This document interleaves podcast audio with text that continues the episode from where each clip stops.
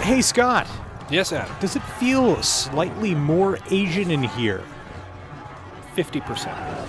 Outstanding.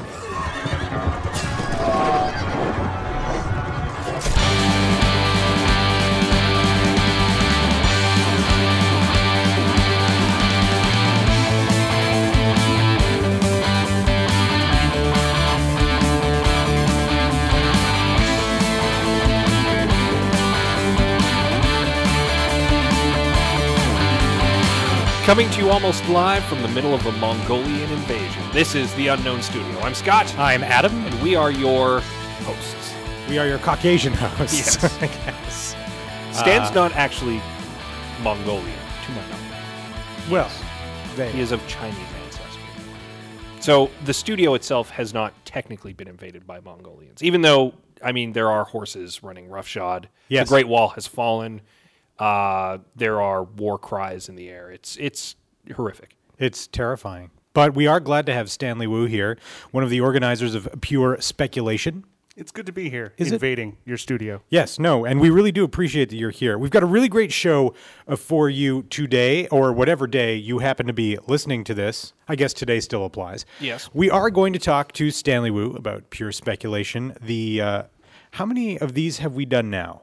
Pure Speculations in Edmonton. Pure Speculation, I think we're on our 7th one this year. So we'll be talking about the 7th Pure Spec taking place here in Edmonton the weekend of the 17th, 18th, 19th? 17th and 18th of November. All right, there you go. But before we get to that, I want to welcome Scott back to the studio. And to the country. And to the country, really? Yes. I missed you. I've been away. I understand that you have missed me. It simply was not the same. In fact, when I made the last show, a few people commented, boy, you sounded really lonely. and the reason for that was because I am lost without you, Scott C. Bourgeois. Well, I knew it would be a slog for you, but what can I say? I also felt pangs while I was away.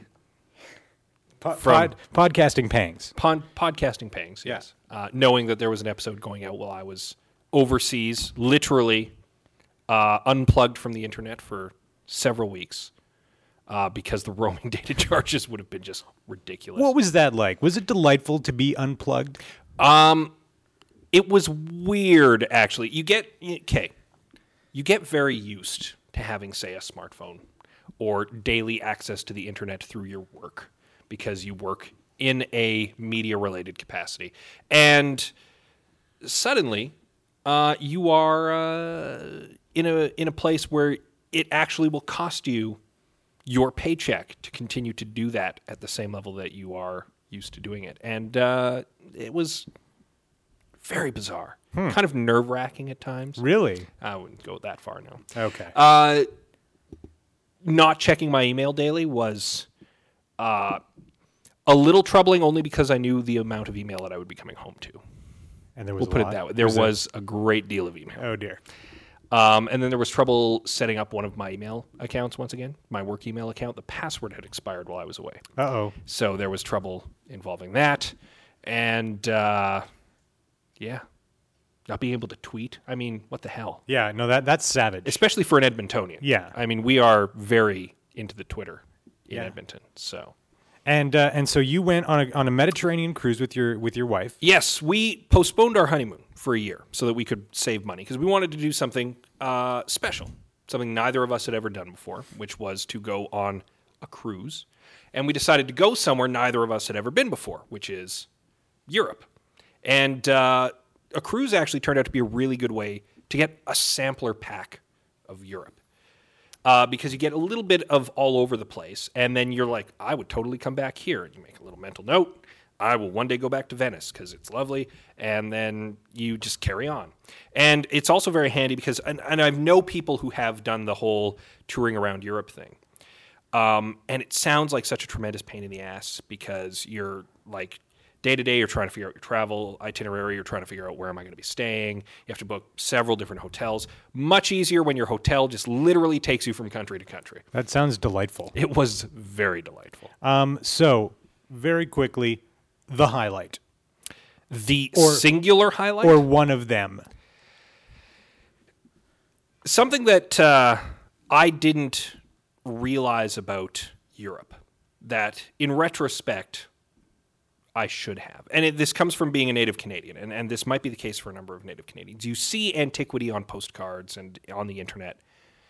Then you actually go there, and you're looking at one side of the street, there's McDonald's and Starbucks, and across the street, there is the Hagia Sophia.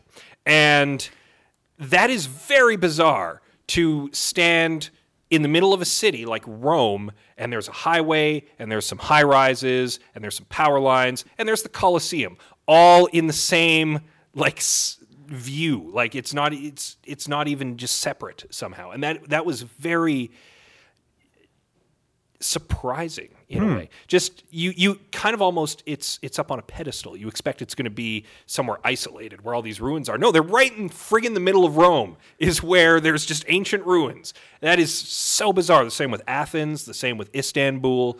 It's just right there's ancient stuff, and across the street people are going to the laundromat. Ho hum Colosseum. Like totally mundane for them. Yeah. Very, very unusual. And the reason why it was disconcerting is, for me, and I believe I speak for Anita with this as well, is because we come from a country that is younger than some of these cities. And so the idea of having something so ancient right next to you is very alien. Mm-hmm. Like, yeah. just to have ancient history, like, right next door. The oldest thing in Edmonton is what? Former city councilor Ron Hader. There you go. So, and I mean, if that's as old as we've got, it's pretty fucking old though. That doesn't really hold a candle to the Parthenon, sure, or to the Colosseum or Pompeii. Mm-hmm. Like that's old stuff. Yeah. And so you got to see some amazing things. Yes, many of them, in fact, nearly all the amazing things in Europe. Was there anything about your trip that you would, in hindsight, change? Did anyone try to steal your shit or anything like that? No, we were quite lucky. We were warned many times to watch our pockets and such, especially in Rome. Apparently. FYI, if you're going to Rome, listener, or for our listeners in Rome as well, because I know, for example, the Pope. Romans, countrymen. Very, very big fan Unknown Studio listeners. That there is a pickpocket epidemic in Rome. Like, they are apparently all over the place, and they target tourists. They go to tourist traps. They go to, like, Trevi Fountain, where it's busy, and there's a lot of people, and they're throwing money in the water, and they will steal your stuff. We were careful. Like, I didn't take my wallet off the boat. I would only take, like, my ID and my credit card and front pocket that because, you know, you don't want somebody taking it out of your back pocket. Nita had one of those theft-proof purses, which is not really theft-proof, but, you know, makes it hard on them at least. And we were kind of aware of our surroundings at all times, and if we were in a crowd, we were paying attention to who was around us. So we didn't have any problems, and we didn't hear from anybody else on the boat who'd had any problems either. So I think we got pretty lucky. But we heard stories from mainly the tourist people in these countries that things were pretty bad. So there was that. There was one guy who tried to grift me in Naples, but I was wise to his trickery. This guy came up and tried to sell me an iPad in the street for like $120. Man, that's a fantastic deal. If he was selling me an iPad. And he had one there to show me. It works. But I know that, you know, he's going to give me a box with a brick in it to take home, and I will be out €120. It would have been euro, not dollars. And he spoke very little English. So I was trying to very politely rebuff him with, no, I really don't need your iPad right now. I'm on vacation. Thank you. No, not interested. And he got kind of indignant, like somehow... Like I had seen through him, but he was somehow affronted by the fact that I was impugning upon his honor because he got really indignant and was like, no speak no speak much English, but me, not Gaddafi, not terrorist. And like he's trying to make himself seem like I'm your friend. I'm not trying to take advantage of you. And I'm like, no, I know you're trying to take advantage of me. I respect that I am a tourist that you were trying to take advantage of. I can respect that, but you're not going to get my money. It was kind of weird, actually. Well, but, and the worst thing is, it's not like that was a novel scheme, because they've been doing that here in Canada too. It's not new. Yeah, they use a different media for it, though. Like going door to door, I believe. Or even email. Oh, yeah, actually, I've heard of this. Yeah, and it was literally the same trick. Yeah. So I was not going to fall for it. I just wanted my gelato in Naples. I didn't want to buy an iPad. Fair enough. Not a thing I needed. Well, welcome back. It sounds like a great trip. Very worthwhile. It was good times. If you're ever in that part of the world, on a cruise, perhaps. And I would recommend a cruise. Mm-hmm. It was good times. Istanbul is crazy busy. Don't go on a Saturday. But Turkey was nice. Venice is wonderful. It was definitely one of the highlights of the trip. And we had a really good time in Toulon, France, actually, too. It was very nice there. Oh, the French. Kind of sedate. We were there on a Sunday. It was market day. It was very kind of laid back. It was nice. It was nice. Cool. Yeah. Right on.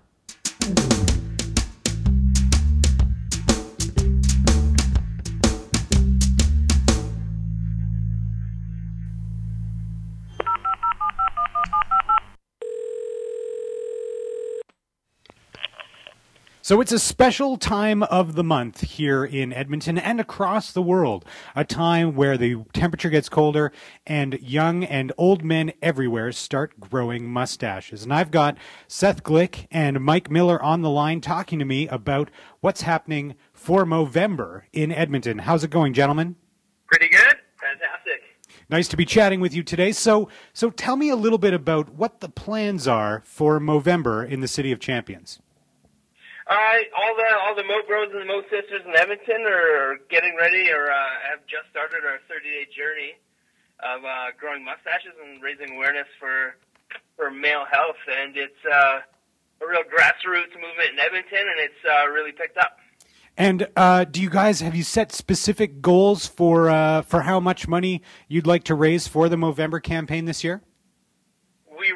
We really don't set goals. I mean, our goal obviously is to grow each year, but as long as it's the number of participants is growing, that means the awareness is growing, which ultimately is the biggest goal for sure. Sounds good. Now, you had a launch event last week at MKT. Tell me a little bit about what took place there and how that kicks off the campaign for the year. We had some of our team from Movember Canada come in from Toronto, just to thank Edmontonians for the work they've done the last couple of years, and kind of launch the new campaign creative, kind of give the background story of the Movember and Sons initiative, as well as talk about the new campaign, including male mental health, which we were adding on top of prostate cancer this year. Now, is that being added at Movember events all over the world, or is that just something specific to Edmonton? It's specific to Canada, adding the male mental health. In Australia, where it started, they have always done it, whereas we were just prostate cancer before that, but now we've added the second cause to it.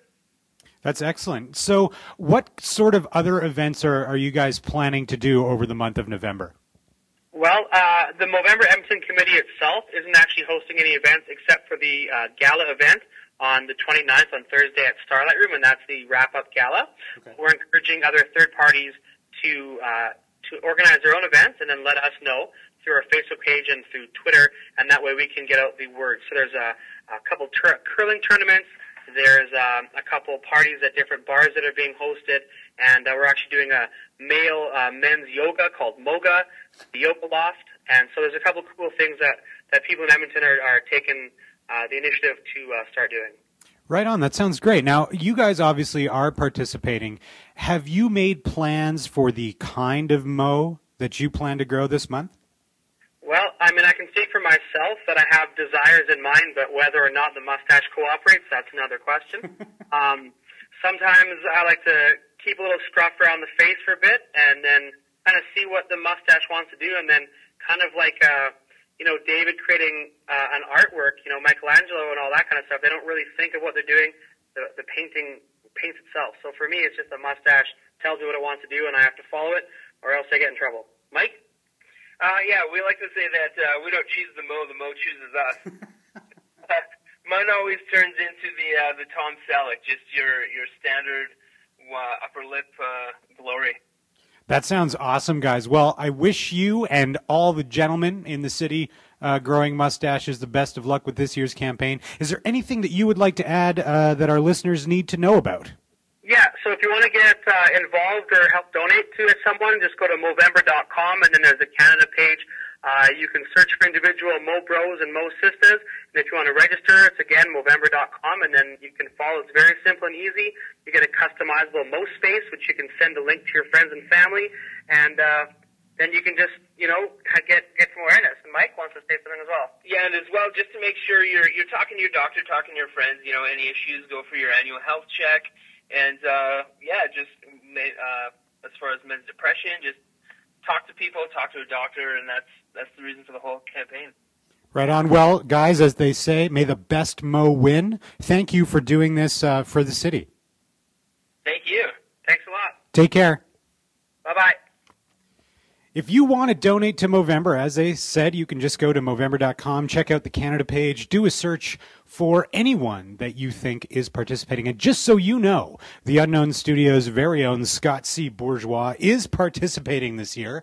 I saw his mustache a few days ago, and it is coming in nicely. So to encourage the growth of those hair follicles, definitely donate to Scotty Bomb or donate to anyone else in the city of Edmonton. All the money goes to a great cause. That's prostate cancer and men's mental health. Happy Movember to all of you. Are you looking for current, relevant, highly specialized digital media instruction? You need to seek out The Guru. Guru Digital Arts College offers intense 6-month programs that simulate real-world projects. You'll work in small classes in a casual professional environment and meet industry pros who offer a mentor-style approach to learning. Some institutions make the same claim, but with Guru, you'll develop the confidence to get out and become a part of the digital media community. Come visit us anytime. Check out a class, talk with our instructors, and be part of the Guru experience. For more information, email info@gurudigitalarts.com or call 1-877-429-4878.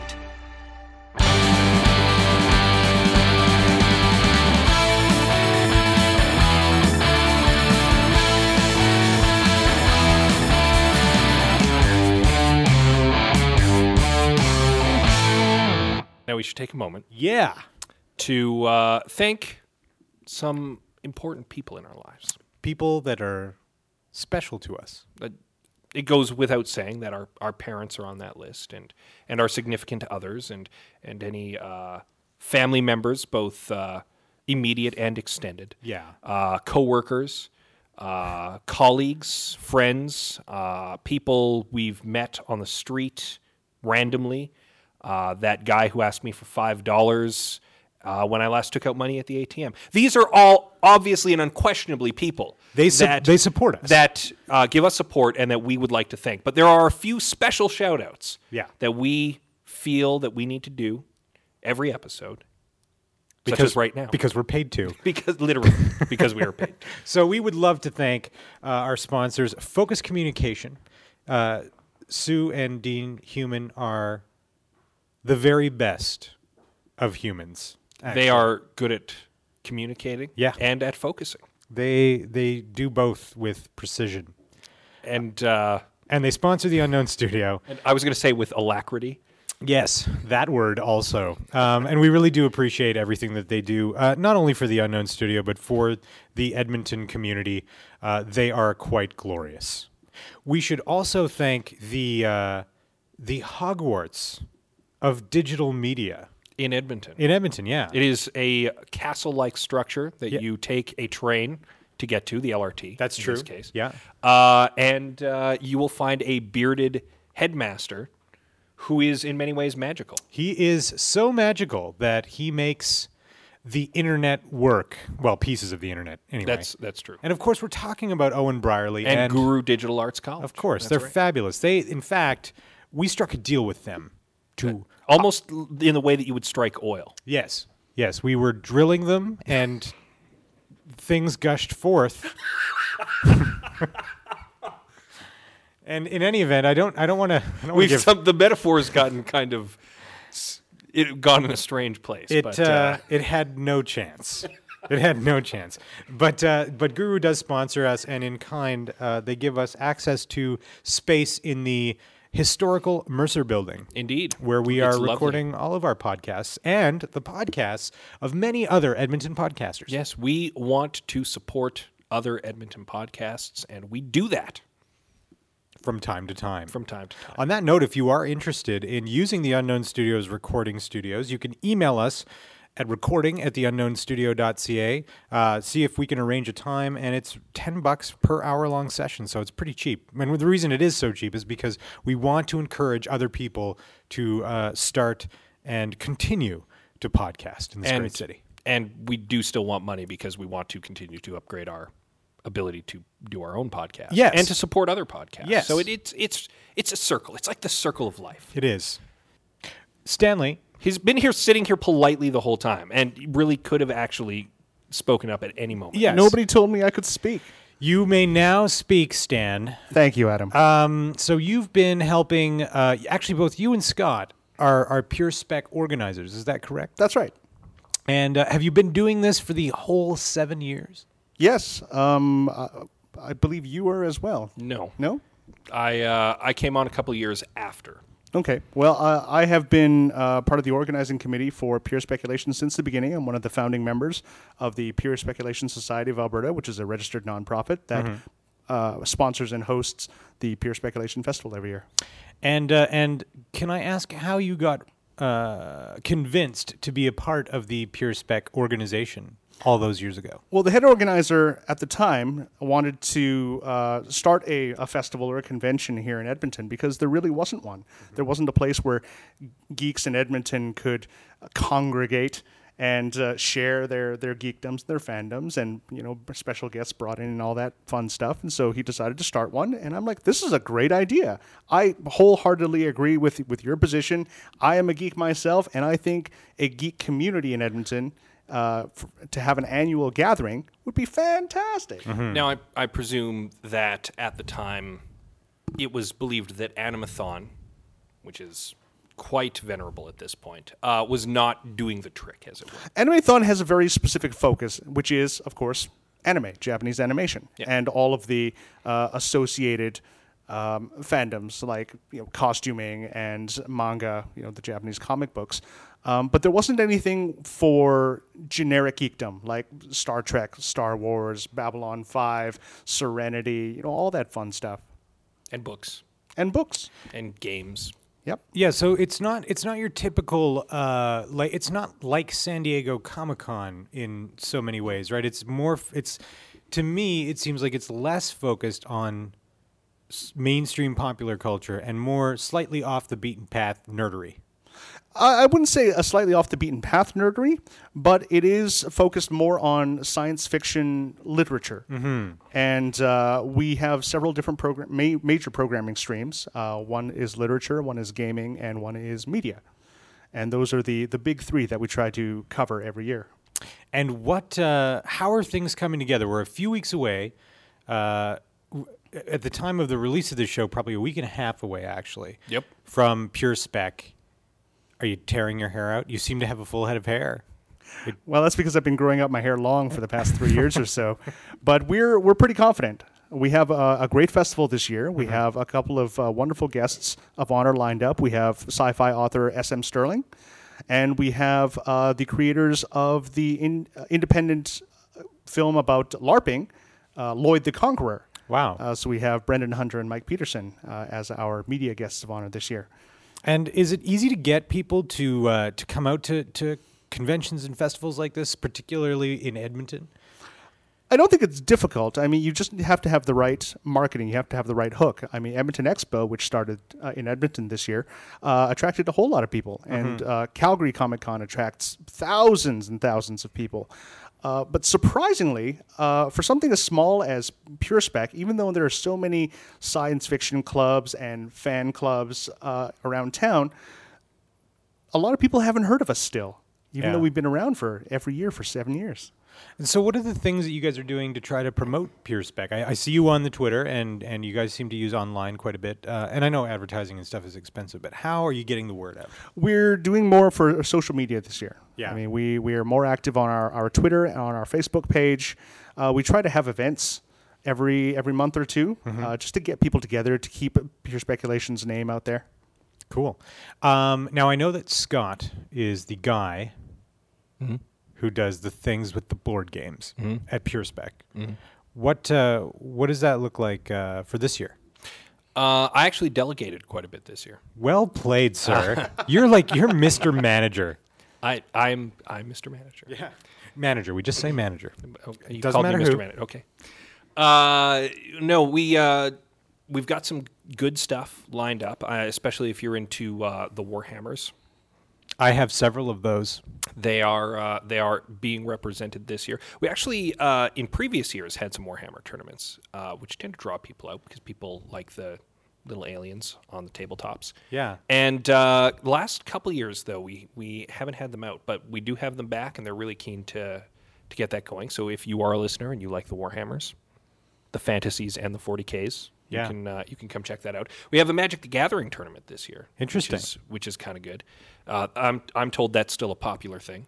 So if you are into the Magic cards, you might also consider coming out because there's going to be prizes. Ooh, what kind of prizes? I can't tell you. Magic ones? There's secret prizes. Secret prizes. Secret. Okay, now that we've creeped out all of our tens of listeners. Hang on, I wasn't done. Okay. Prizes. Okay, well played. Thank you. So for those of you still listening, we've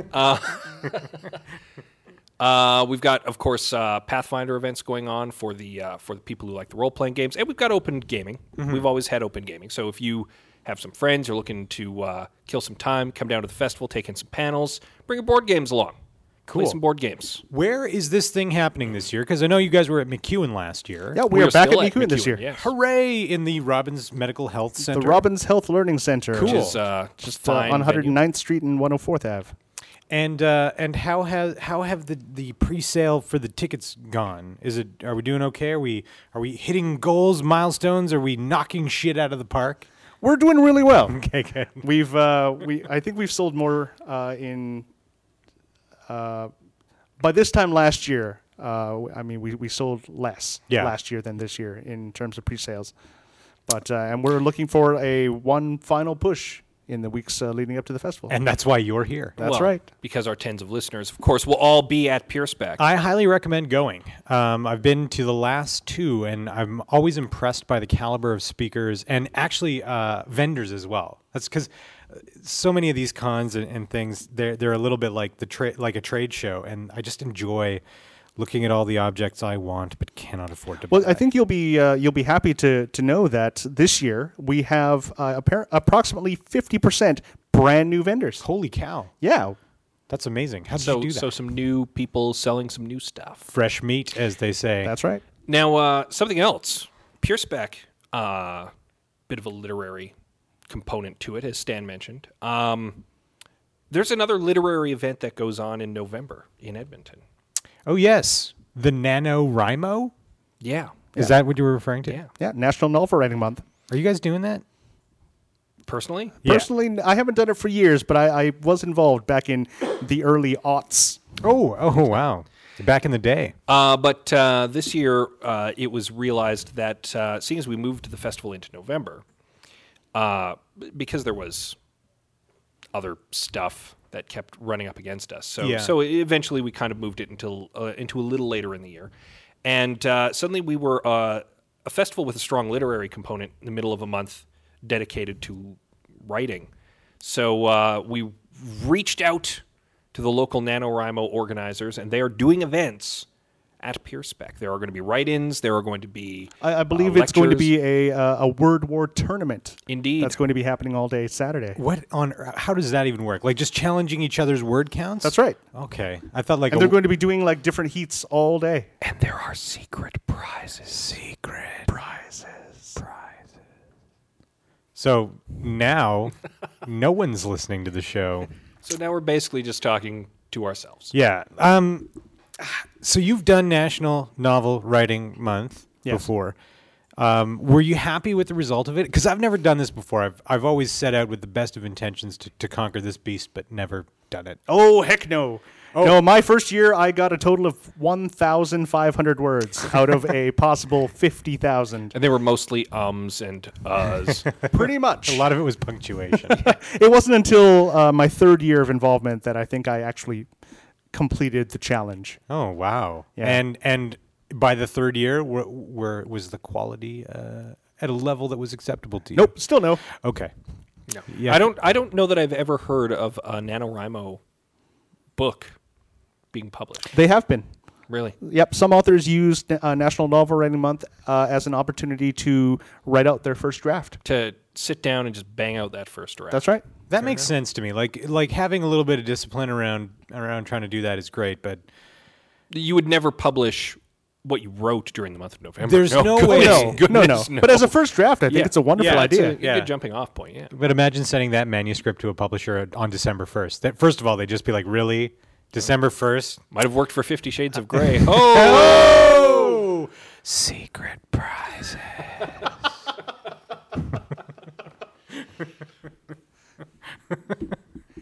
That was the creepiest of them all. Yeah, it was. It was because it was out of left field. It was mostly terrifying. Now, there's something else interesting about Pure Spec that you should all know about, gentle listeners, if you're still here. Other than the secret prizes, Scott C. Bourgeois will be interviewing one of the honored guests. Yes, S.M. Sterling, author and auteur, because I don't actually know if he likes hamburgers. I was going to say hamburger, but... That may not be true, and I don't want to be libelous. Slanders. Libels printed. That's true. That's slander? True. So I do not wish to slander him by suggesting that he is a hamburglar if he does not enjoy hamburgers. Though I will now ask him. You don't believe that he burgles hamburgers? Not if he doesn't like them. That's totally fair. Yeah. I wouldn't burgle things I disliked. But he does write books. That's true. And... much like last year, we interviewed Joe Wose, the man in charge of the Toonseum, and that was an enjoyable time. It was People came out and watched it, sort of a live interview. So you can check the Pure Spec schedule.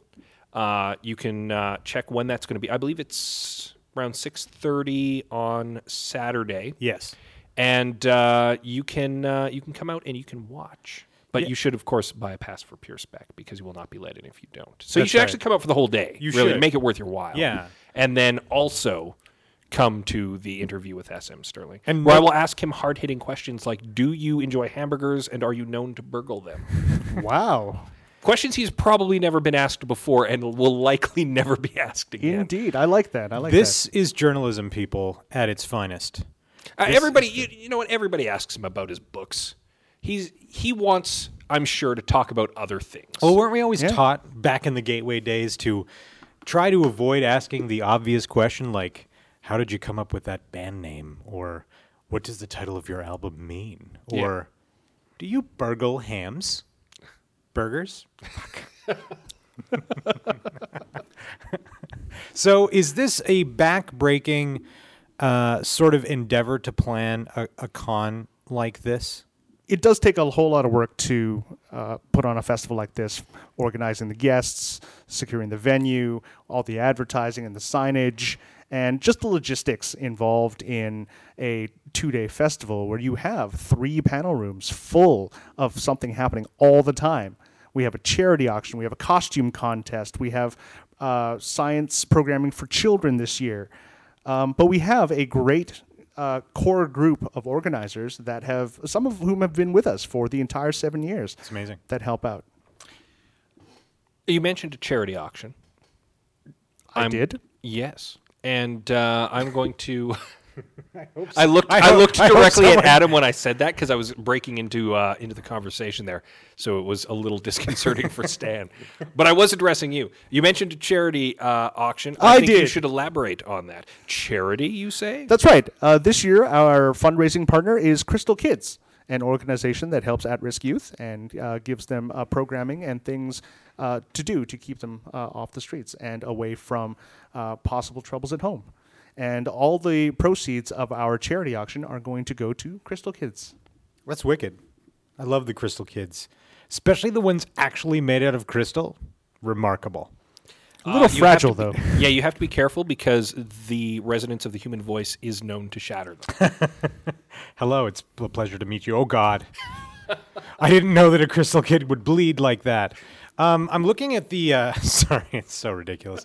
I'm actually looking at the schedule for Pure Spec, and it sounds... It sounds... If you were to hear the schedule spoken to you, it would sound amazing. I can do that. And the great thing is, the way that I see it is, you know, it makes me think, Jesus, we've got a lot of really great, interesting talent in Edmonton.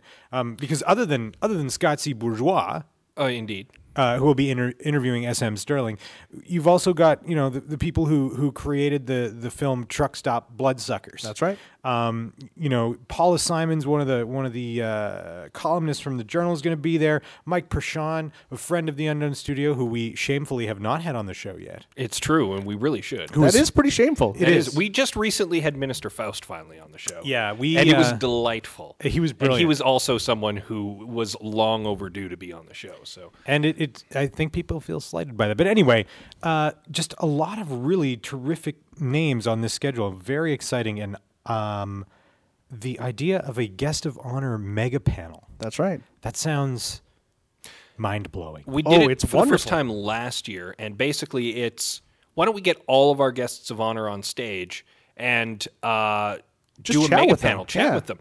Chat with them about their careers and about the weird twists their lives have taken, and let the festival attendees have an opportunity to ask them questions. And for that matter, get to know maybe some of the guests of honor they're not very familiar with, mm-hmm. at the same time that they get to see the guests of honor they are more familiar with. That's lovely. And it was very well received, I want to say, last year. Yes, it was. Which is why we decided to do it again this year. So that is definitely going to be a highlight of the Saturday. You're going to want to come out and check that out. That's excellent. Do you have a business plan, but you're not sure where to go from there? Do you want to increase sales, get noticed, wow your audience, make your mom proud? Well, we've got you covered. We're connected, we're creative, and we're innovative. We are strategy first. If you've got a great product or service and you want the whole world to take notice, call Focus Communications. Let's start a conversation. Go to focuscom.ca.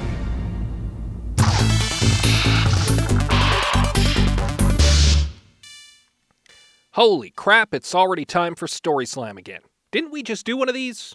Well, maybe it just feels that way because I've been out of the country. Anyway, even with me overseas, Adam dutifully made his way to the Haven Social Club this month to take in the October Story Slam.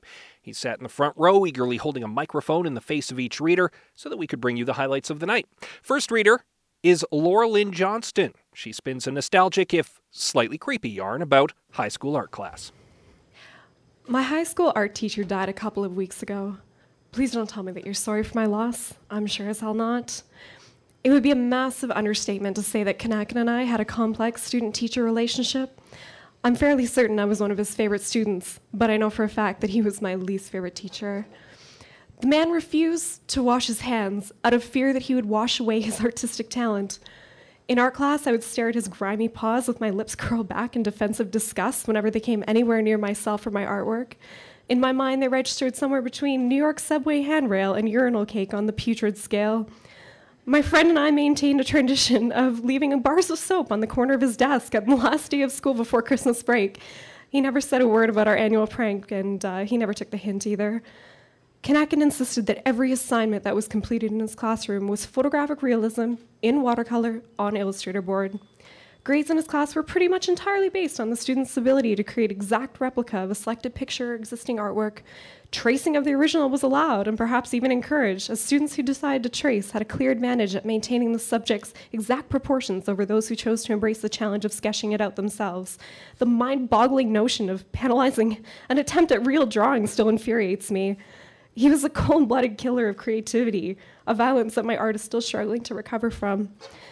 Often I would daydream about the happenings in different art classes over at one of the other high schools, where teachers might have actually been teaching their students and where creativity probably ran rampant. I envisioned rows of students lined up in front of easels, each pupil straining his or her neck to examine the play of light and shadow on a challengingly arranged still life composition, students sculpting with clay or in vibrantly paint-splattered aprons, experimenting with new oil texture mediums, a teacher writing 100% in her grade book beside the name of a student who just completed a stirring representation of jealousy in the form of a four-headed emerald horse. I had to keep my own jealousy bridled whenever I attended one of the other school's art shows and found myself surrounded by genuine and expressive original art. When the attending public fawned over my school's collection of works and our supposed talent, I had to suppress my all-consuming desire to rampage through the gallery, ripping down every picture I could reach while screaming hysterically that were nothing but meticulous tracers. Kanaken. Creepy, revolting Kanaken. At one point during high school, he somehow, unbeknownst to me, acquired my photograph and proceeded to paint my portrait by using it as a reference. I'm sure you can imagine my horror when I showed up to class one day and saw myself idolized on his wall with the rest of his art. Just as unsettling as the collective evidence that he was the party responsible for the disappearance of my own self-portrait in the 11th grade. But even all these things cannot compare with his despicable behavior during the second semester of my 12th grade. Kanaken had taken the liberty of matting two of my paintings himself, a task he valued at $40. My mother had driven an intense fear of debt into me at a young age, so I coughed up the cash even before he had finished his self-appointed task. A few weeks later, he again asked me for $40, having completely forgotten or completely unwilling to admit that I had already paid him. Having already put in several hours at McDonald's to pay him for the first time, my 17-year-old self was not eager to fork it over again. Exercising my overdeveloped sense of justice, I plotted a scheme to rescue my paintings from the storage room where they were being held under lock and key. I recruited a close friend who took art class with Kanaken during a different time block to take advantage of any moment he foolishly left his storage room open when he stepped out during class. An opportunity presented itself, and my white knight heroically liberated my paintings and returned them to me unharmed. It took Kanaken nearly a month before he noticed my paintings were missing. The semester was over by then, but he managed to track me down while I waited outside the gymnasium for my Pure Math 30 final exam to begin. He actually grabbed me by the wrist and dragged me into his classroom, shutting the door behind us. Thankfully, he did little more than shout allegations and slander my way. I admitted to nothing, he had proof of nothing, so he reluctantly let me go, having accomplished nothing more than riling me just in time for my most important final exam. When I returned home that afternoon, my father asked why I was upset, and I told him what happened. Hell hath no fury, like a 6'4", 250-pound protective father. My school principal was the unfortunate recipient of the brunt of that rage and promised to make arrangements for Kanaken to apologize to both my father and I personally. About a week later, my father passed away. An apology from Kanaken never came, a transgression that I cannot and will not ever forgive. It was my white knight who informed me that Kanaken had died. I had no interest in attending his memorial. I can't stand to hear eulogies about terrible people that in death are canonized as saints.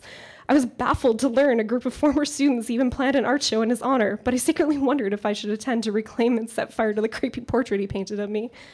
I do not believe in an afterlife, nor did I think I was the kind of person to react to someone's death with smugness, but I just can't help the subtle feeling of justice that sweeps over me when I imagine Kanaken on some other plane of existence as the recipient of a great celestial ass-kicking courtesy of my father.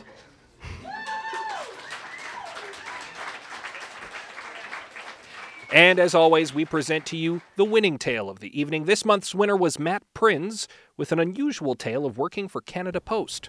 Canada Post told us we all have to use new gizmos. You scan parcels with it, and that tells the computer that the delivery was made. You take the gizmo everywhere you go, and if you have a signature item, you get the person to sign for it on the gizmo. It's a touchpad thing. You might have seen it, maybe not. It was new to me at one point. Here's a story about that thing. Here I am with a passport. This will need a signature. A ding-dong. Yes? Hi, I'm with Canada Post. Who? Canada Post. I've got, I think it's a passport. A what? I've got a passport for Irma, and I need a signature for it. Oh, okay. She let me inside. Her dog smelled my feet. You just sign here in this box, if you don't mind. Oh! I handed her the gizmo. She held it and looked at it. Just sign with that little stick thing here in that box. She looked at the stylus attached to the gizmo. It doesn't need any ink, I told her. Oh, okay. Sign anywhere in that green box. On the green? Yeah, anywhere inside that box. She started writing on the line that made the bottom of the green box. But it doesn't work. No, you can sign anywhere in that entire box, like sign right in the middle. She still kept writing on the very bottom. My daughter lives in Arizona. So I'm going to go stay with her. Yeah, it's really cold here, isn't it? This isn't writing. Well, you have to sign right in the middle of the box. But there's already writing in there. That's okay, that's just a note to let you know what the box is for. It says sign here. I can write over top of that? Yeah, right on it. She wrote her name, and it worked. There you go, now you can go to Arizona. All my daughters live in different places. I've got one in BC, one in California, and one in Arizona. Oh, wow. She's so old. She's the oldest person I've met in a long time. And she's so dumb. And she's so lonely. Okay, bye.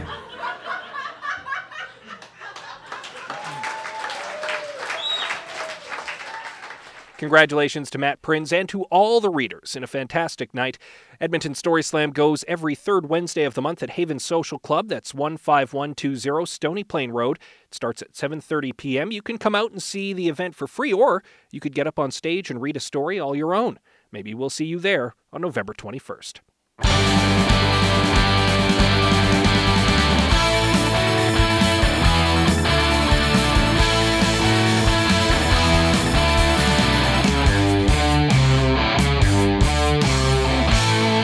Now, I know that the whole thing sort of kicks off with Taste of Pure Spec. Yep, the Taste of Pure Spec is the preview event that happens on Friday, November 16th. Is it like Taste of Edmonton? No, in that it's not a food festival. Well, that's disappointing. But there will be musical entertainment. Ooh. Okay. We have Vanessa Cardwe, a singer-songwriter from down in Calgary, and we also have Edmonton Acapella Ninjas Apocalypse Cow performing. Of which you are a member. Yes, I am. For those of you who listened to us last season, you'll recall us making fun of Apocalypse Cow as they played for us on our live show. That was delightful. That was so much fun. Yeah, that was great. We have to do one of those again eventually. We will. Yes. Eventually. So Taste of Pure Spec is where you get to see a little bit of what the action for the weekend is going to be all about. In addition to the musical guests, each of the guests of honor will be speaking or performing or something. I mean, we asked them to surprise us, so we don't know exactly what it is they're going to do. Maybe juggling, maybe eating a live seal. I don't know. I would watch that. S.M. Sterling juggling. Juggling a live seal? Juggling a live seal. Maybe burgling hamburgers. That would be great. And anybody that already has an advance weekend pass can get in for free. Wow. Absolutely free. That sounds amazing. I'm choked that I'm not going to be here that weekend, actually.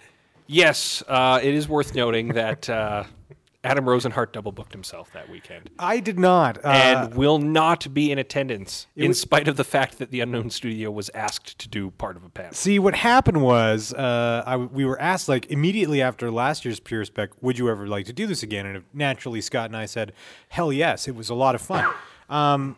And then I was enrolled in school for my day job. I'm learning to be an accredited advertising professional. And wouldn't you know it, but the very weekend of Pure Spec is when I'm supposed to be in class all weekend in Calgary. So much like Scott being away for his cruise and I put a show together, I'm cruising to Calgary, and Scott will be putting a show together. Yes. Very, very much so. With author S.M. Sterling. That's true. He will effectively be my co-host. Yeah. I doubt he'll swear as much as I do. Fuck shit. Sorry, I just hadn't swore in a while. Okay. Nope, that's fair. You needed to get that out. All right. So it had been building like pressure. You could see little gauges that were starting to redline. And just this one vein right here. Yeah. That's what happens when I don't blow off some steam. Steam coming out of your ears. Yeah. Yeah. It's like a secret prize of rage that comes out. Now, of course, you've got your regular schedule. You've got Taste of Spec on the Friday night, and you also have a costume contest. Yes, we do have. We have two costume contests actually. Oh snap! Yes, we have the big main costume contest on the Sunday, and then we also have a kids costume contest. Awesome! Yeah, immediately after the kids science panel on Saturday afternoon. That's great. Now, what's the quality of the costumes at Pure Spec? Do you see some crazy shit? You'd be surprised. You would be surprised. There are now for the costume contest, and I'm going to say this just so that people who maybe have a costume but aren't like big into the costume thing, but I like this costume. I would go and enroll in a costume contest, except that I'd be up against people who make a living out of making costumes. Do not be intimidated. Yeah. There are categories for beginning costumers, mm-hmm. and intermediate costumers, and advanced costumers. So sure, that guy may have put together an exact replica of the Spider-Man costume and is wearing it and actually climbing on walls. That is probably not going to be in the beginner costuming field. You can feel okay entering that one. So you're describing Peter right now. Basically, that's Peter Daly, who has been on our show. He was our bug expert in the first season. He was great, yeah. And he usually does enroll in the advanced costuming. Yes, his costumes over the past few years have been amazing. Have been consistently amazing. I believe he won one year with a Snake Eyes costume. That's right. Holy shit. Yes, and it was a pretty good Snake Eyes costume. It was really good. You know, I would love to enter or to go to one of these things dressed up, but I would hate to be the person who puts it together, and I don't have the money to pay someone to turn me into one of the brothers of Brotherhood of Steel from Fallout 3, which is really what I'd want to go as. But I believe that something like that would cost probably $1,000 to get made. Probably more than that. You think more than that? Yep. 10 grand? No, not that much. No. $2,000. Damn. All right, so I'm still buying lottery tickets. Basically, Adam wanted it to either be incredibly cheap or super expensive. Not in between. It's not. It's a prestige thing. He didn't want it to be attainable. That's right. So he wanted it to either be easily attainable or completely unattainable. So, Stan, you and Scott are part of the organizing committee for Pure Spec. That's right. What are you looking forward to in particular, other than everything? Are there any highlights of this year's festival that you're really keying in on? I'm really looking forward to seeing Lloyd the Conqueror, and I'm looking forward to talking with our guests of honor there, and because they managed to make an indie film. And they've got comedian Brian Posehn to star in it. And it is, they released it on video on demand. And how do you do that with like no budget and a day job? Yeah. So I really want to know. I really want to talk to those guys and pick their brains. Secrets. Prizes. Wait. They can share. Wait, what? Was that a sentence? No. Probably not. I feel like but we do have a local and independent filmmaking panel with both the creators of Lloyd the Conqueror and the creators of Truck Stop Bloodsuckers. That'll be amazing. I was actually, this comes back to mind. I was going to mention it earlier. You'd mentioned the amazing local talent. I did. In Edmonton. And Edmonton really does have an amazing creative community. And Pure Spec has always kind of put that front and center. Yeah, we bring in a big name author from wherever. And yeah, we bring in sometimes a game designer and sometimes maybe a media celebrity from somewhere. But the bulk of the people who are running panels and who are doing talks and who are peddling their wares at Pure Spec are generally homegrown. And so it's a great way to support local writers, local filmmakers, especially this year, local game designers, local artisans. And even local experts on a variety of geek subjects. Indeed. So, now, I mean, that's something that that I think makes Pure Spec a little unique, even in comparison to, say, the Edmonton Comic Expo that recently happened. I mean, sure, it's great to see Billy D. Williams in town, and I'm not slagging on the Edmonton Comic Expo. I wasn't here for it because I was overseas, but I'm told it was an amazing time, and I absolutely want to go next year. But we really do try to keep it intimate, and one of the ways we do that is to bring a lot of the local people in to talk about it and to, in a way, teach and pass on their knowledge to people who are interested in kind of joining their ranks, I guess would be the best way. You want to learn how to design board games? We've got a guy there who makes board games, who's local. Yeah. You want to learn tips that'll make you a better writer? We've got local authors and publishers there who will give you suggestions and tips. Won't necessarily read your manuscript.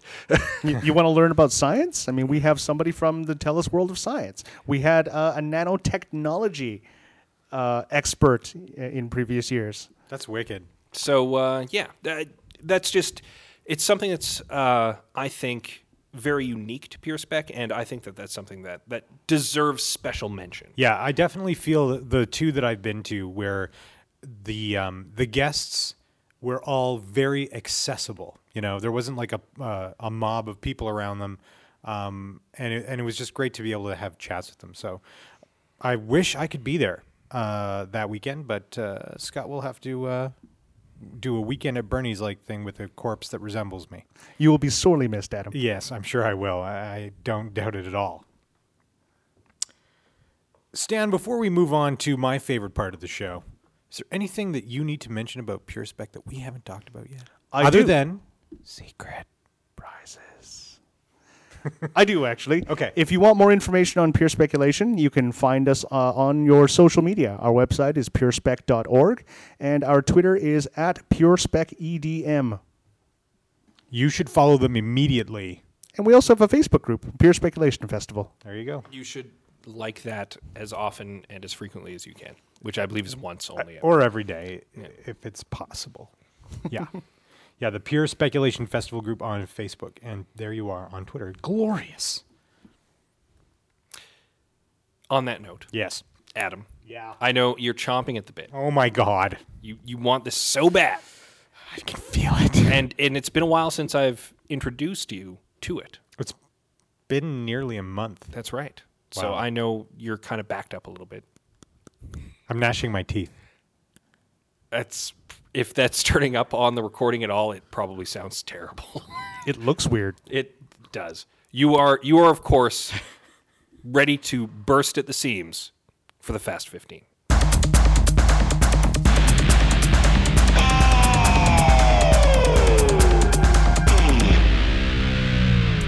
That's right, ladies and gentlemen, it is my favorite part of the show because I get to ask Stanley Wu very complicated questions. Whoa, I didn't study for this. Intimate questions. Oh. Some of them sexual. Oh. Actually, I don't think any of them are this time. Oh. So, Stan, I know you've listened to the show before, but for people who haven't, welcome to the Unknown Studio. It's assuming really nice to have you. We haven't scared you off already. With secret prizes. The Fast 15 is a segment of the show where we ask our guest 15 questions. The first 13 are standard questions we ask of all our guests, and then, of course, we have two wild card questions at the end tailored to your likes and dislikes. Oh. So here we go. The Fast 15 with Stanley from Pure Speculation. Number one, your favorite food? Lobster. Wow. That really sets the bar high. Oh no. Okay. Favorite color? Blue. Mac, PC, or Linux? PC. Dogs or cats? Dogs. Coffee or tea? Tea. Favorite holiday? St. Patrick's Day. Favorite sport? Lacrosse. Favorite pastime? RPGs. Favorite music right now? Rammstein. Favorite movie right now? Tron. Favorite video game right now? Borderlands 2. If you could have one superpower, what would it be? Ooh, flight. And the last of the standard questions, Star Wars or Star Trek? Star Wars. Fuck you. Stan Wu. Bring it, Jedi. Come on. We're on to the wild card questions because we were talking about it early in the show, Scott's travels. What's the most exotic place you've ever been? Downtown Los Angeles. Okay. That is great. And finally, your last wild card question. If you could put together the ultimate pure spec panel, who would be on it? Oh. Yes, this is going to require some thought. Okay. And I would like to point out that up until this moment, Stan had probably been doing the fastest Fast 15 ever. Unquestionably. Really? Oh, yes. Excellent. And you know what you win? Through that. What do I win? Secret prizes. Oh, I'm so excited. All right, so the ultimate pure spec panel. Yeah. Okay. Oh, you know what? I think it would be the original cast of Tron. Really? Yep. Like a Bruce Boxleitner and Jeff Bridges. Yeah. So, out of curiosity, why the interest in Tron these days? Oh, David Warner. It's not even these days. I mean, Tron has always been one of my favorite movies. It was kind of one of the movies that got me interested in science fiction. Really? Because it was so colorful and it was set in a computer world, and I loved playing video games even as a young kid, and it felt good to have this kind of pseudo-spiritual connection with the digital world. And that's kind of where we are now with our reliance on social media and the internet to deal with not just current events and world events, but dealing with each other as people. Yeah. Speaking about sci-fi movies in colorful computer worlds, I'm totally stoked to see Wreck-It Ralph. Oh, I've heard good things. And if J&J spoil it in any way, I will fight them. Oh, I will be there with you, fighting them. Also probably seeing Wreck-It Ralph. On the next episode of The Unknown Studio, Scott C. Bourgeois and Stanley Wu will be fighting Jay Runham and Jordan Blackburn from the J&J podcast. For spoiling Wreck-It Ralph? Yeah. I want to wreck it. Stan, as always, a distinct pleasure. Thank you for having me, guys. Thank you for being on the show. Indeed. And our next episode will feature Scott by himself. And then our episode after that, we will finally... We'll be together again. Be together again, that's right. Properly. As God intended. Yes. That guy. Thanks for listening. Secret prizes. You've been listening to The Unknown Studio, episode 75. Our guest, Stanley Wu. Pre-production by Adam Rosenhart, post-production by Scott C. Bourgeois. The Unknown Studio is a proud member of the League of Extraordinary Media. You can visit us on the web at theunknownstudio.ca. Thanks for listening.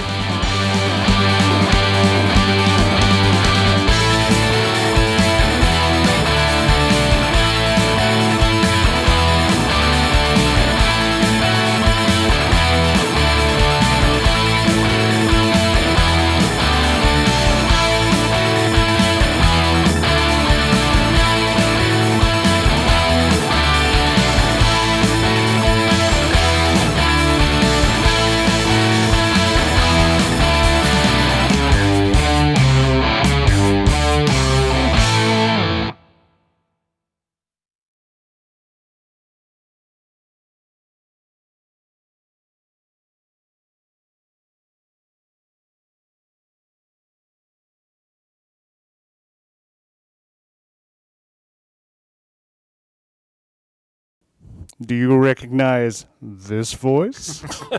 Scott C. Bourgeois, this is your life! That would be fantastic. That would be bizarre. Oh, dear. Scott C. Bourgeois, do you recognize this voice? Colonel Klink. Yes. Fantastic. I don't think that was Colonel Klink. It really wasn't. Nope. Who was it? Who were you doing? I have no idea. He was just doing a random voice. There you go. That's how the magic happens. That's right. Kind of a Severus Snape, Mr. Potter. Potter. He's a Wang. I mean Harry Potter. Harry Potter's a Wang? Yeah. Really? He's Asian? Yeah. Harry Potter Wang. Part of the Hogwartian Wangs? That's right. They moved to Britain a long time ago and really assimilated quite well. A new dynasty of wizards, in fact. The Hogwartian Potters? It dawns on me that all of the wizarding schools that are mentioned in the Harry Potter books are in Western Europe. Do you know why that is? because all of the other countries lost the magic a long time ago. Is that canonical? That's no. Quite sad. I just pulling shit out of my ass. I was going to imply racism. Oh, okay. Yeah. That's acceptable. Racism is acceptable. Sorry, implying racism is acceptable. Racism itself is not acceptable. Yes, no. The implication of racism is perfectly acceptable. There you go. It's true. In many countries.